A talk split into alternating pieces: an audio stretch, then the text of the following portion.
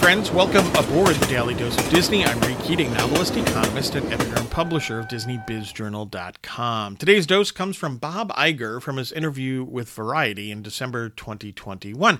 And this is a longer quote, but I think it's a valuable one. Hence, that's why I'm reading it. Okay. Quote from Bob Iger Any company that does not keep pace or allow itself to innovate will fail. It's that simple. We've seen it in countless times. If we pause for a moment and think back, on all the companies that fail to be innovative, everybody always uses Xerox or Kodak, companies like that.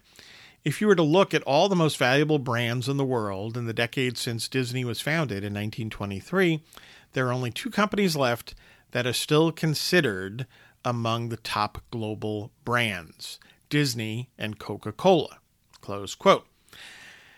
This is um, a great example. I'm not going to say much about it because it just stands on its own, but it's a great example of learning that innovation today is essential, but learning that lesson from looking back at history. History is a great teacher.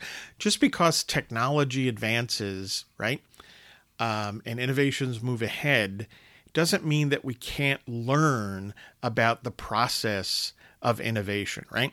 The process is what happened with technology from history. So I love this dynamic.